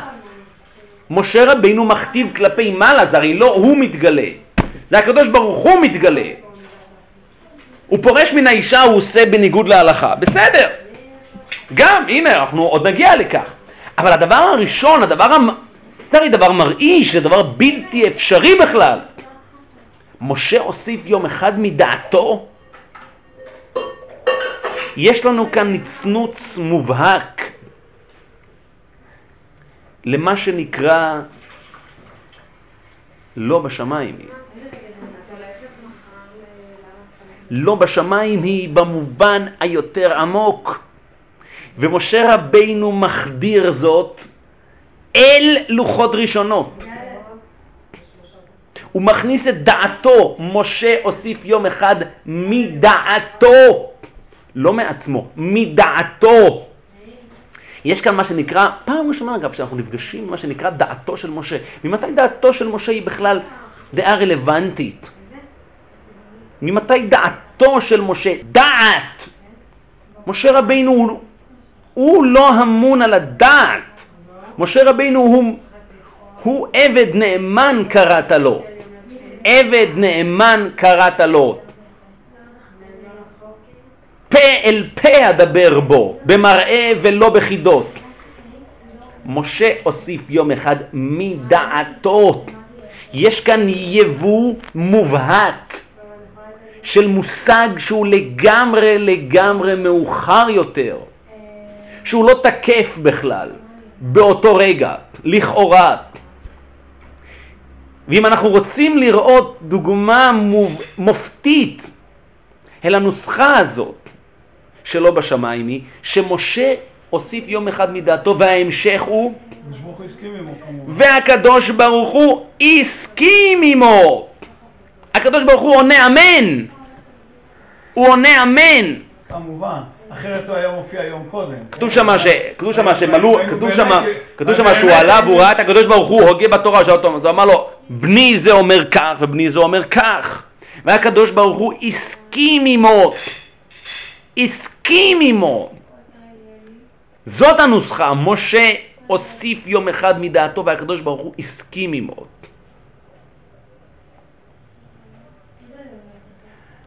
עכשיו זה לא בכדי אגב. מה שגם משה רבינו מוסיף, הוא לא סתם דוחה. הוא לא דוחה סתם את מתן תורה. הוא מוסיף עוד יום אחד של הגבלה. עכשיו להבין, ההגבלה בעצם לוקחת את האדם למקום, אגב זה ממש עניין דיומא ממש, כי אנחנו בעיצומם של שלושת ימי ההגבלה. אגב, הוא למד ההגבלה... הוא למד את זה פשט בדברי הקודש ברוך הוא?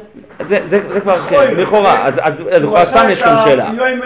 אז לכאורה סתם יש שאלה, נכון, אז לכאורה סתם יש שאלה, אז פה, מפה אנחנו רואים שלא, לא. שיש כאן מדעתו, זאת אומרת... זאת אומרת, בחשבון האלוקי לא היה מה היום, מה פתאום? חצי יממה ו... אחרת זה סתם שאלה, נכון, נכון, נכון, נכון. זה מתחזק על דעתו. נכון, נכון. אני חייב להגיד, המהר"ל אומר, המהר"ל אומר להפך, המהר"ל אומר שאין... הוא לא קיבל את זה. נכון, המהר"ל... נכון, נכון, וזה נגד דברי המהר"ל, אני חייב להגיד פשוט...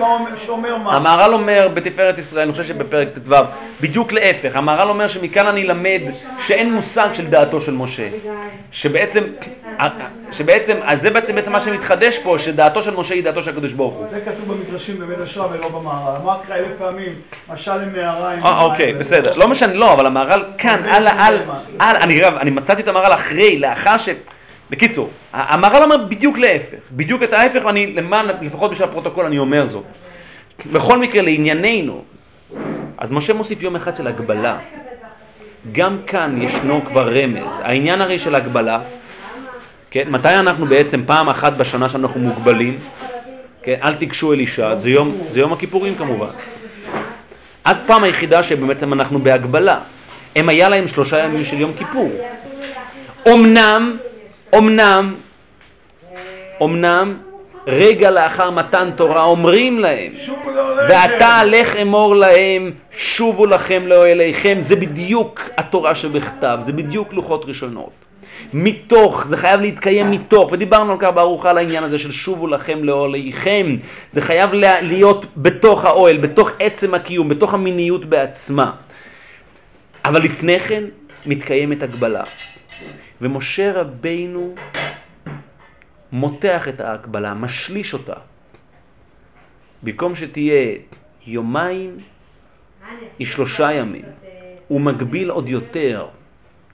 גם כאן אנחנו כבר מזהים נצנוץ של מה שנקרא תורה שבעל פה. הוא מותח עוד יותר. זאת אומרת, התורה שבכתב הופכת להיות, צריך יותר להיות מוגבל בשביל להגיע אל התורה. דבר שבעצם ביסודו סותר במשהו לפחות את מה שנקרא תורה שבכתב. למי שמתבונן ימצא שזה גם כמובן עניינם של שני הדברים הנוספים. משה רבינו פורש מן האישה, מש פורש מן האישה אותו דבר ממש. משה רבינו מכיל על עצמו, מכיל על עצמו הגבל קיומי, אותו דבר ממש אחד לאחד. והדבר השלישי, שבירת הלוחות. כאן משה רבינו כבר עושה מעשה. משה רבינו הוא זה שאמון, והוא עושה זאת מבלי לשאול את רשותו של מקום. הוא על מדעתו בעצם מעביר את העם היהודי ספירה. אין לוחות יותר, יש רק אותיות. אין לוחות. משה רבינו מנתץ במו ידיו, הוא עושה את זה מדעתו. הוא מנתץ את המושג שנקרא חרוט על הלוחות. את המושג שנקרא, הוא מנתץ את המושג שנקרא והלוחות לוחות מעשה אלוהים הימה. דבר שאיננו תקף יותר, הוא לא תקף בלוחות שניות. את הלוחות הוא מנתץ. זה כאן בדבר השלישי, זה כבר נקודת השיא בקיצור, כלפי מה דברים אמורים? כלפי מה דברים אמורים? הדברים אמורים כלפי כך, אני אקרא את, ה, את ההמשך של דברי הגמרא, ויש כאן כמה וכמה גמרות, אבל זמננו קצר, ולכן אני אשתדל לקצר, ואולי כבר בואכה הסיום.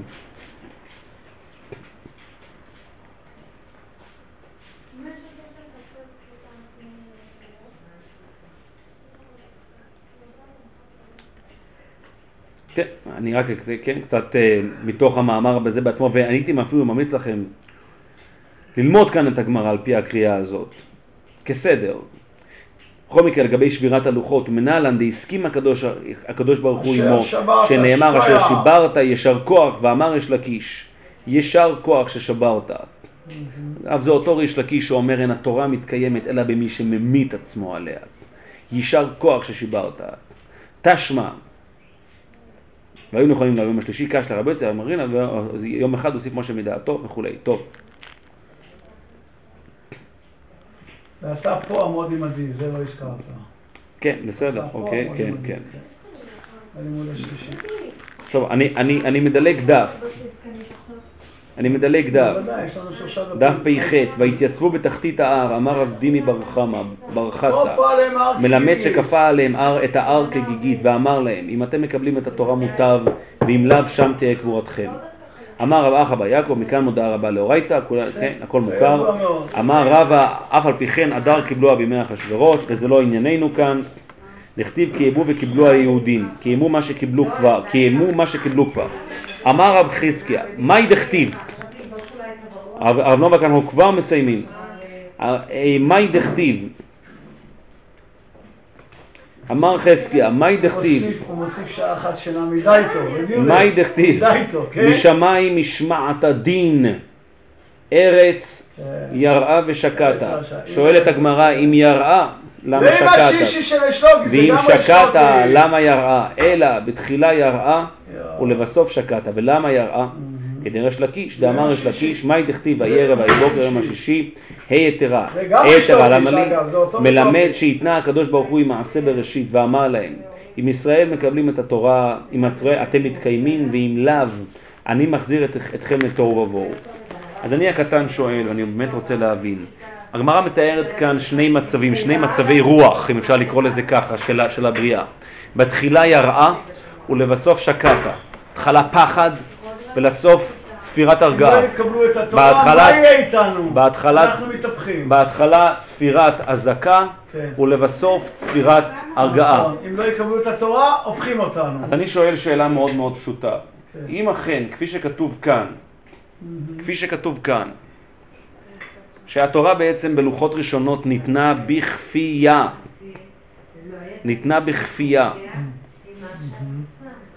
מה יש כאן, מה יש כאן לירוא? מה יש כאן לפחד? הם אמורים לדעת את זה, אתה אומר. הרי הם כאילו- אמורים לדעת, כן? מה יש, הרי אפשר קצת להתקדם? כאילו שהבריאה מחכה לראות האם ישראל יקבלו את התורה, אבל ישראל אין, לה, אין להם בחירה. אם לישראל אין בחירה, אז מה, אז, מה, אז מה בדיוק הבריאה מצפה לראות? מה בדיוק, הרב נובק, הסבר נא לי, תורה היא וללמוד אני צריך. מה, מה יש לצפות ולראות? מה יש לייחל ולראות? בהנחה של ישראל אין בחירה. את הגיתית הזאת, כן? הרי ישימו להם את הגיגית, מה יש כאן לייחל ולראות? מה יש כאן לייחל ולראות? אמר להם, אם ישראל מקבלים את התורה אתם מתקיימים, ואם לאו אני מחזיר אתכם לטוב האור, לכאורה לאדיה זה תלוי בישראל. אם ישראל מקבלים את התורה אתם מתקיימים, ואם לאו אני מחזיר אתכם לתוהו ובוהו. אבל כתוב שהרי רגע לפני אמרת שכפה עליהם הר כגיגית. אז מה, אז, אז, מה זה הקדוש ברוך הוא, מה, מה זה, מה, מה, לא. זה הרי דמגוגיה. אם- אני מנסה לענות. לא נראה לך שאם לא היה בפורים אדר קבלו, אז היה איזה בעיה עד- עד- עד ימינו ועד בכלל? אני שואל, אני שואל, אני אני שואל. לא יודע, אני בוודאי שלא. שום הרי- בעיה? שום בעיה, אין שום בעיה, הרי מה לא יש מעלה, כאן, לא מוריד. כתוב כאן לכאורה, יש כאן, יש כאן הרי סתירה מיני ובי. עצם, אני לא מבין, זה כתוב מפורש שחור על גבי לבן, שהקדוש ברוך הוא אומר, אומר כביכול לשמיים וארץ, לשמיים וארץ. אם ישראל מקבלים את התורה מוטב, ואם לאו אני מחזיר אתכם לתוהו ובוהו. לכאורה כתוב כאן שחור על גבי לבן שזה תלוי בישראל. אם זה תלוי, אם, אם זה תלוי בישראל, אז זה כמובן נוגד לחלוטין, סותר לחלוטין את, ה, את הכפיית ההר כגיגית. אז אתה גם יכול לשאול למה לא התהפך, כי הרי לא קיבלנו, נכפה עלינו, אם כבר... נכון, אה? נו, בסדר. זו השאלה באמת. נכון? מה?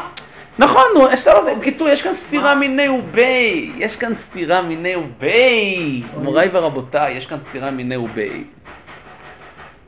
אז מה שאני רוצה לומר, וזה בעצם מה שאני רוצה בעצם להניח כאן כהמשך לדברינו. ההתניה הזאת של מעשה בראשית היא בעצם ההתניה. היום השישי, תנאי תנא.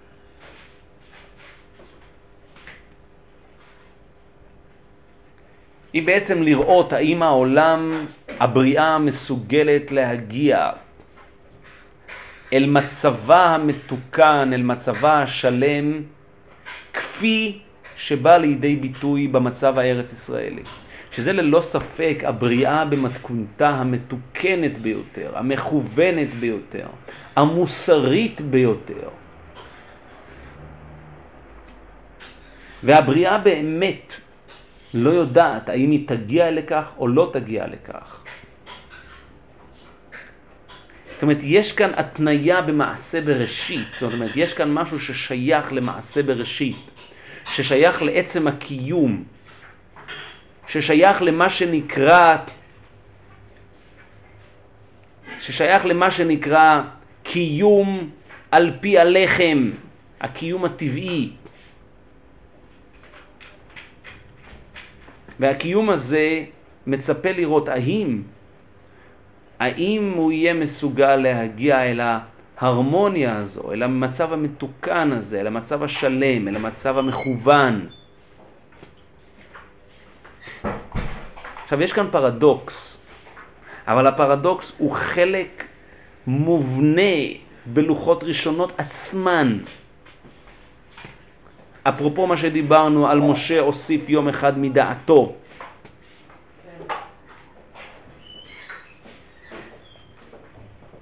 הפרדוקס הוא שמצד אחד אכן ישנה כאן כפייה של הר כגיגית. כפייה של הר כגיגית הכוונה שאין מושג של והייתם כאלוהים יודעי טוב ורע. האדם נמצא כביכול במצב שאיננו בר בחירה. המצב של כפיית ההר כגיגית הוא בדיוק אחת לאחת המצב של מצבו של האדם טרום גירושו. זה בעצם מצבו של האדם טרום גירושו עם הגיגית על הראש. בגן עדן האדם נמצא עם הגיגית על הראש. מה שקורה לו לאחר גירושו זה שמרימים את הגיגית. נהפך להיות יצור חופשי, וייתם כאלוהים יודעי טוב ורע. אבל באותן שורות, זאת אומרת, אם בעצם מה שכתוב פה, וזה כתוב ממש בנשימה אחת בגמרא, זה לא שני מאמרים נפרדים, בנשימה אחת. ממש בחד המחתא. מה שכתוב כאן,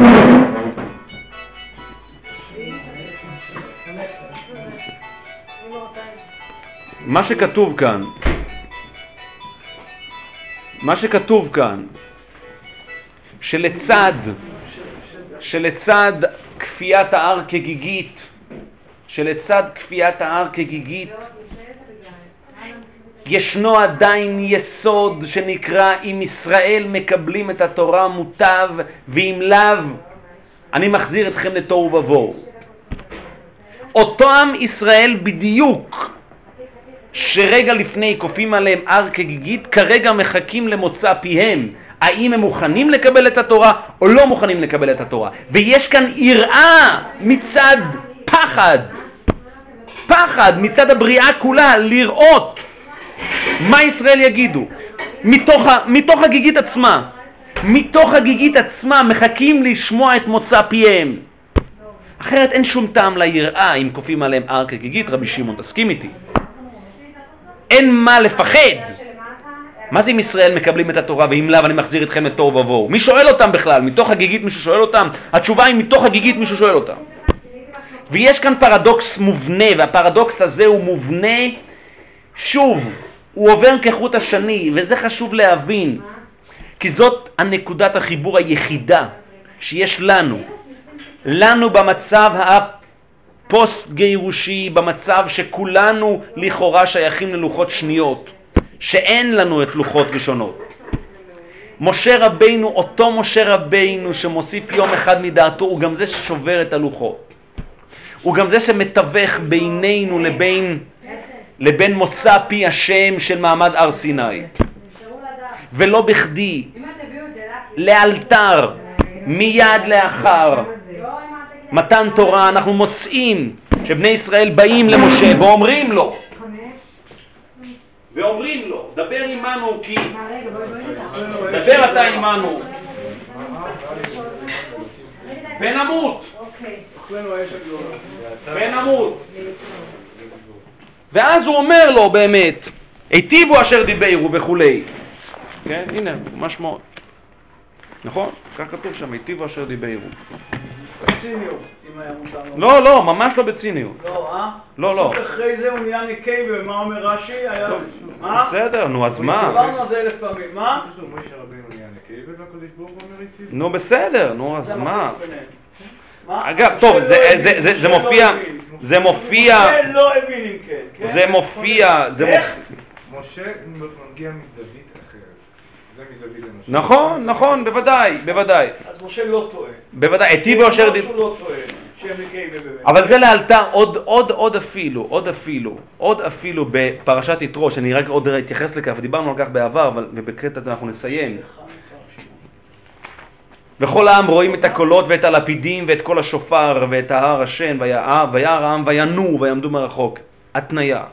ויאמרו אל משה, דבר אתה עמנו, ונשמע ואל ידבר עמנו אלוהים פן נמות. ויאמר משה אל העם, אל תראו כי לברבור לעשות אתכם בא האלוהים, ובעבור תהיה יראתו על פניכם לבלתי תחטאו. ויעמוד העם מרחוק, משה ניגש אל הערפל אשר, אשר שם האלוהים. אשר שם האלוהים, סליחה. ואז ויאמר השם אל משה, כה תאמר בני ישראל, אתם ראיתם כי מן השמיים דיברתי עמכם, לא תעשו נימי וכולי. טוב, בואו לא ניכנס לכך. בפרשת, בפרשת ואתחנן, בפרשת ואתחנן זה גם בצורה עוד הרבה יותר נרחבת, כן? שתמיד הקדוש ברוך הוא אומר לו, היטיבו אשר דיברו וכולי וכולי, הנה.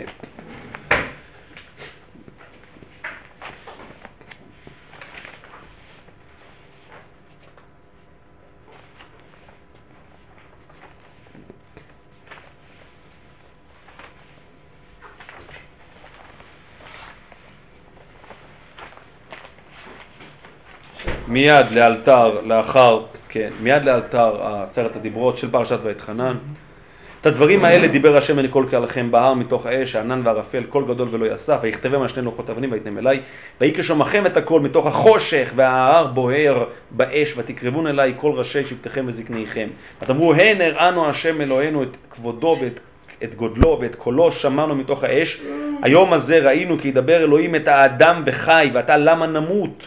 כי תאכלנו האש הגדולה הזאת, כי אם יוספים אנחנו לשמוע את כל השם אלוהינו, עוד דומתנו, כי מי כל בשר אשר שמע כל אלוהים חיים מדבר מתוך האש, כמונו ויחי, קרב אתה ושמע, את כל אשר יאמר השם אלוקינו, אתה תדבר עלינו, את כל אשר ידבר השם אלוקינו, שמענו ועשינו, וישמע השם את כל אלוהיכם, ויאמר השם אליי, שמעתי את כל דברי העם הזה אשר דיברו אליך, היטיבו כל אשר דיברו, מי ייתן והיה לבבם זה להם ליראה אותי לשמור את כל מצוותיי כל הימים. למען ייטב להם ולבניהם לעולם.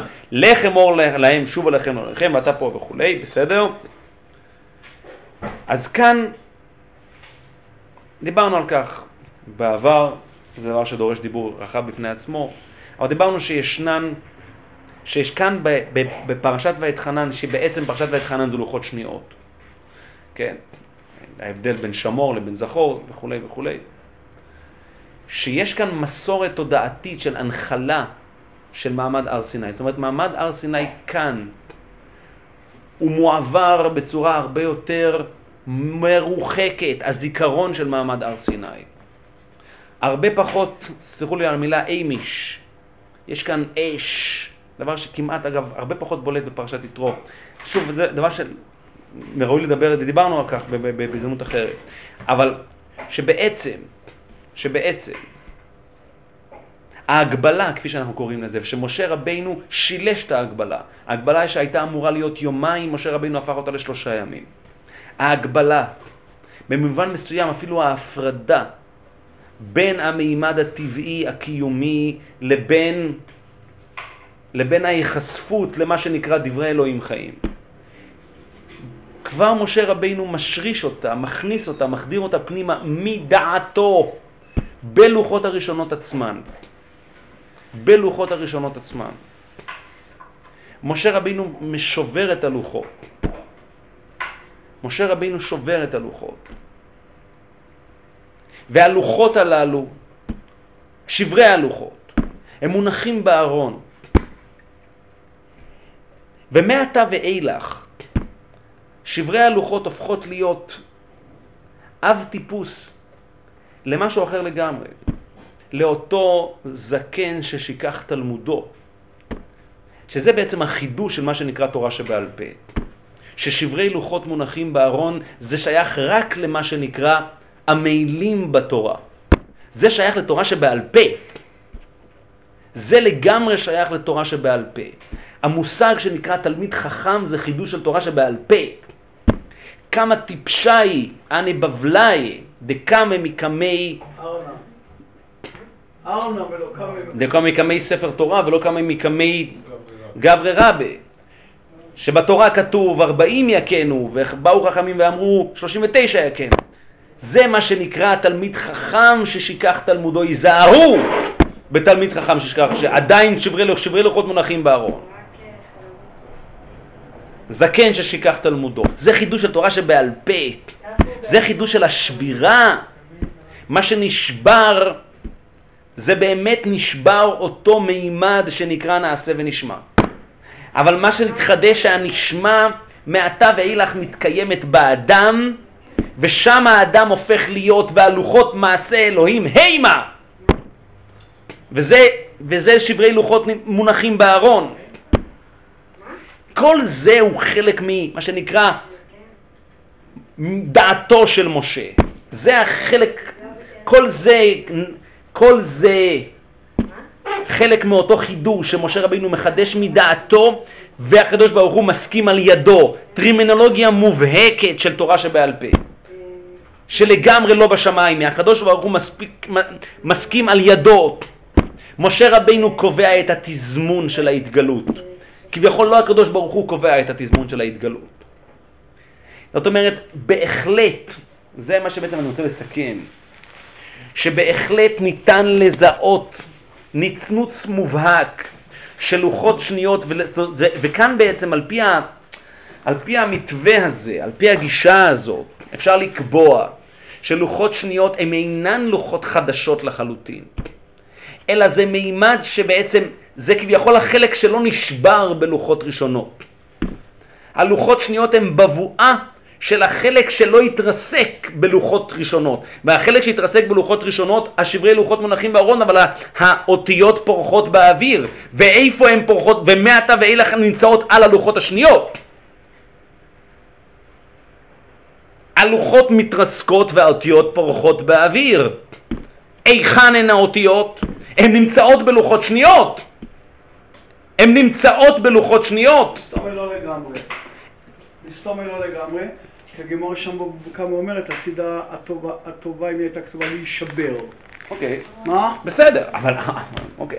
קצת, קצת הסתייגות. מה? בכל מקרה, אותן אותיות של לוחות ראשונות באות לידי ביטוי בלוחות שניות. אותן האותיות. השברי לוחות מונחים בארון, החידוש הזה שנקרא והלוחות מעשה אלוהים המה, זה בהחלט חידוש שאיננו עוד.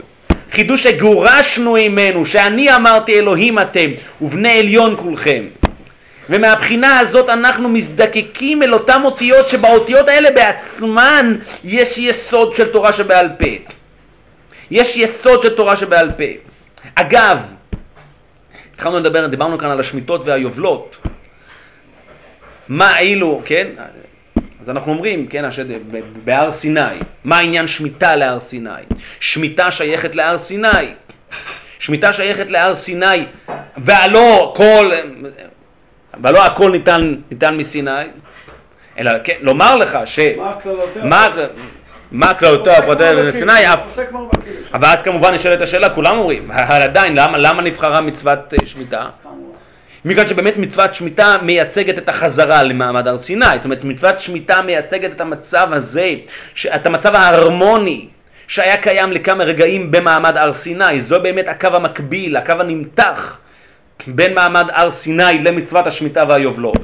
סגור סוגריים. בכל מקרה לענייננו, החלק הזה, המרכיב הזה, שכל מה שתלמיד ותיק עתיד לחדש, שזה לגמרי תורה שבעל פה, שזה לגמרי לוחות שניות, הכל ניתן למשה מסיני, כל מה שתלמיד עתיד, לב...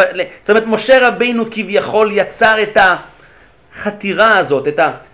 כן, את הספייס, את המקום, את הוואקום הזה שבתוכו נמצא כל תלמיד ותלמיד בתוך, בתוך הלוחות הראשונות. יש את אותו תלמיד שמחדש מדעתו והקדוש ברוך הוא מסכים על ידו. וכן, והחגיגה הזאת של חג השבועות היא בסופו של דבר חגיגה של חציו לשם, חציו לכם וחציו להשם. ובחציו להשם אנחנו חוגגים לגמרי את החלק הזה, את הנקודה הזאת, את השמשה מוסיף יום אחד מדעתו.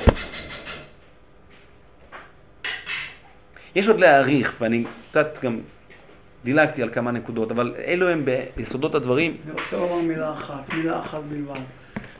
ממש המשך לדבריך בנקודה אחת, שיש לנו היום גם לוחס רישלים, חוץ מהשמרי, גמור בברוכס בחטא של שוחר תלמודי, כן? שמעון, יש שם עוד נקודה אחת, ראיתי את זה ברמב"ם, שחור על גבי לבן, צריך פשוט לראות. הרמב"ם, במי ששם בעובס, בסתום פרק ג' שמה, לא זוכר את שם התנא, כתוב שמה שכל ה... כל ה... כל ה... כל המקבל עליו עוד תרם, מורידים לו עוד מלכות, כן? אגב, דייקתי, יכול להיות שזה כבר לא חירוס ברמב"ם, במשנה, ממלאך המובש, אוקיי, אבל הרמב"ם אומר, מאיפה הוא יודע התנא? אומר הרמב"ם, אתם זוכרים? אומר הרמב"ם, מאיפה הוא יודע את זה התנא, שמורידים ממנו?